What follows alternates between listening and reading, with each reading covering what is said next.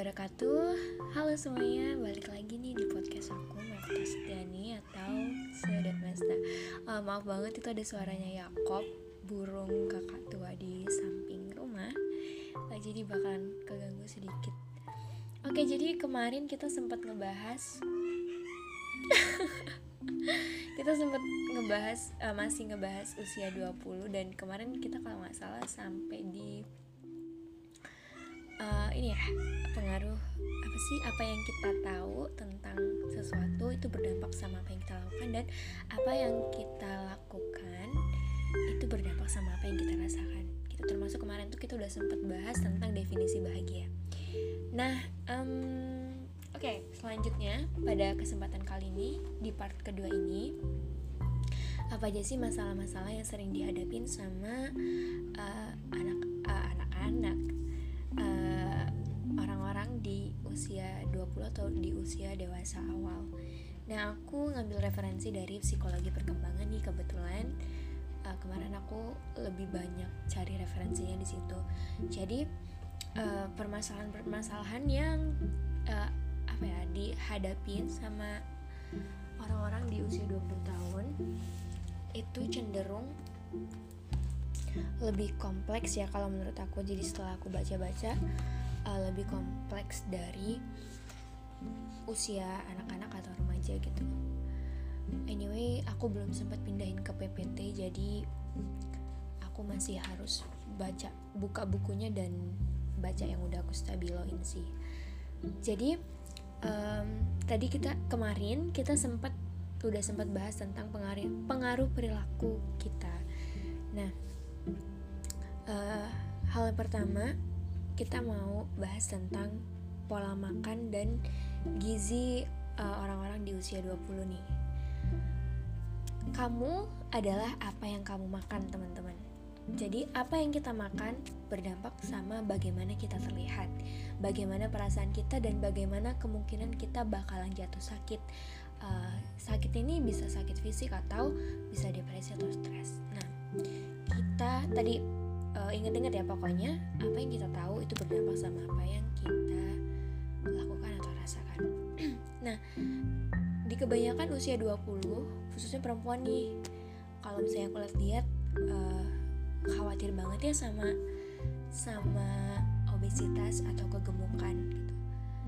Setelah itu kalau misalnya udah obesitas terus nanti uh, stres terus pengennya diet terus asal-asalan deh dietnya nah uh, awamnya orang-orang itu menganggap diet itu adalah proses penurunan berat badan atau pokoknya kurus gitu. Padahal uh, masih banyak yang salah kaprah nih tentang diet. Diet itu adalah mengatur pola makan. Jadi ya sama tadi apa yang kita makan itu berdampak atau uh, mempengaruhi bagaimana kita terlihat dan bagaimana perasaan-perasaan kita gitu. Nah diet itu sebenarnya bukan cuma untuk orang gemuk aja atau orang-orang obesitas. Kita semua itu uh, perlu apa ya melakukan diet atau mengatur pola makan.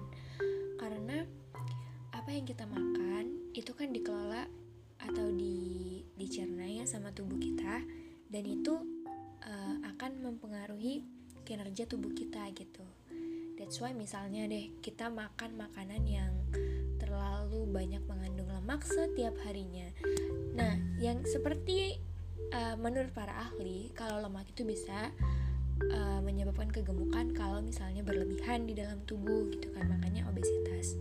Terus uh, apa yang harus kita lakukan nih kalau misalnya nggak pengen gemuk? Berarti kita harus mencukupi kebutuhan nutrisi yang diperlukan sama tubuh kita. Seperti apa ya?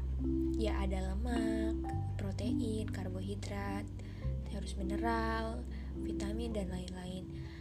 Kalau misalnya kita tahu tubuh kita butuh semua itu kita nggak mungkin akan makan sembarangan akan melakukan uh, apa ya akan nyemil banyak-banyak gitu setiap harinya.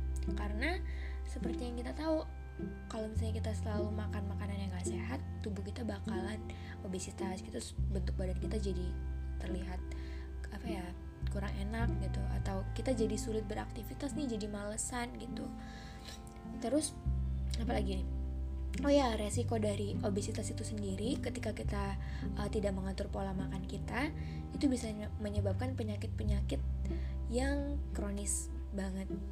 misalnya contohnya nih darah tinggi penyakit jantung stroke diabetes batu empedu terus sama gangguan tulang dan otot lainnya parahnya lagi orang yang obesitas ini bisa mengurangi umur uh, demikian juga sama orang-orang yang kekurangan uh, apa ya kekurangan nutrisi untuk tubuh gitu. Itu akan menyebabkan penyakit-penyakit lainnya.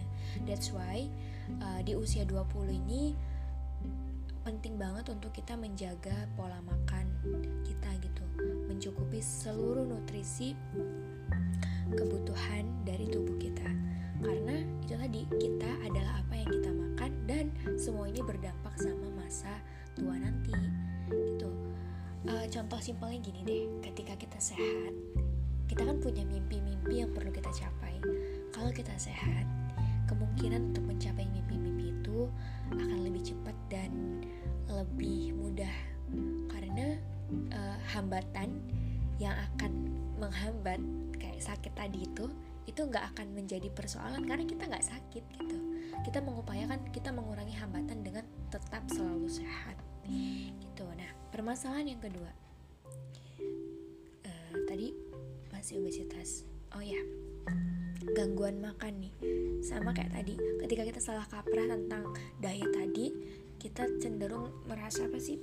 Orang-orang yang pengennya kurus saja padahal dia tuh sebenarnya udah kurus tapi karena dia pernah gemuk dia punya pandangan yang salah tentang tubuh dia gitu. Jadinya dia uh, apa ya ngerasa kurus terus gitu gangguan makan ini ada dua ada anoreksia dan bulimia nervosa. Jadi anoreksia ini yaitu tadi yang uh, selalu melihat dirinya tuh kurus gitu jadi kayak menolak makan. Kalau bulimia nervosa ini kalau tidak salah nanti teman-teman bisa cek lagi ya. Uh, bulimia nervosa ini memuntahkan kembali makanan yang sudah masuk. Uh, kita makan banyak banget nih tapi karena aduh takut gemuk kita muntahin lagi dengan secara sengaja uh, dengan cara menyogok-nyogok pasti tenggorokan gitu ya pangkal lidah itu biar makanannya keluar lagi. Dan ini tuh bener-bener nggak sehat. Bener-bener bisa ngerusak kesehatan kita bisa menyebabkan uh, asam lambung tadi karena asamnya jadinya naik gitu kan. Um, masih ada pembahasan lainnya. Sorry. Masih ada pembahasan lainnya. Uh, di, di poin selanjutnya itu ada aktivitas fisik di usia 20 nah aktivitas fisik dan apa nih perubahan pola makan di usia 20 ini uh, apa ya berdampak sangat bagus untuk apa orang-orang di usia 20 bagusnya gini kalau misalnya aktivitas fisiknya banyak atau cukup melakukan aktivitas fisik itu akan sangat menguntungkan kesehatan karena melindungi dari serangan jantung, terus menurunkan tekanan darah, memperkuat hati dan paru-paru, stroke, diabetes dan lain-lain, terhindar dari penyakit-penyakit tadi yang berbahaya tadi. Nah, aktivitas fisik yang dilakukan tuh bisa simpel banget.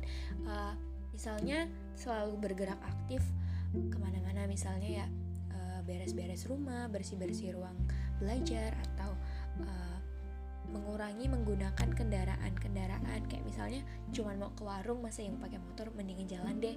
Nah hal ini jika dilakukan secara rutin atau menjadi kebiasaan hidup itu akan sangat berdampak baik untuk kesehatan kita. Uh, begitu juga dengan pola makan yang sehat tadi gitu. uh, masih ada beberapa poin lagi sebenarnya tadi mau digabung ke part 3 nanti. Uh, sampai ketemu di podcast selanjutnya. Aku harap teman-teman bisa ngambil hal-hal baik yang udah aku jelasin tadi. Dan jangan lupa untuk selalu minum air putih. Dan stay healthy, stay safe everyone. Ke mana-mana pakai masker ya. Dan jangan lupa untuk selalu bawa hand sanitizer agar kita terhindar dari virus corona. Selamat pagi. Aku ini recordnya pagi jadi aku bilang selamat pagi. Wassalamualaikum warahmatullahi wabarakatuh